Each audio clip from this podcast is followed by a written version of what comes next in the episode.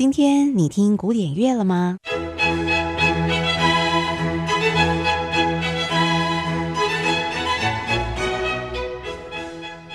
？Classical Today，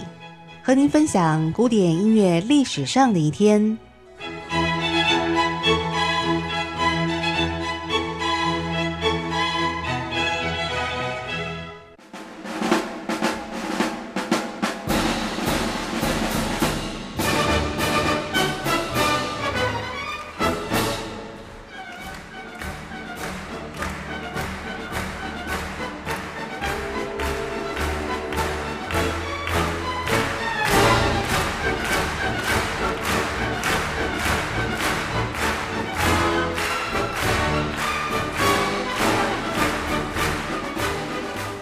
西元一八四九年九月二十五号，奥地利作曲家老约翰·舍劳斯在维也纳过世，得年四十五岁。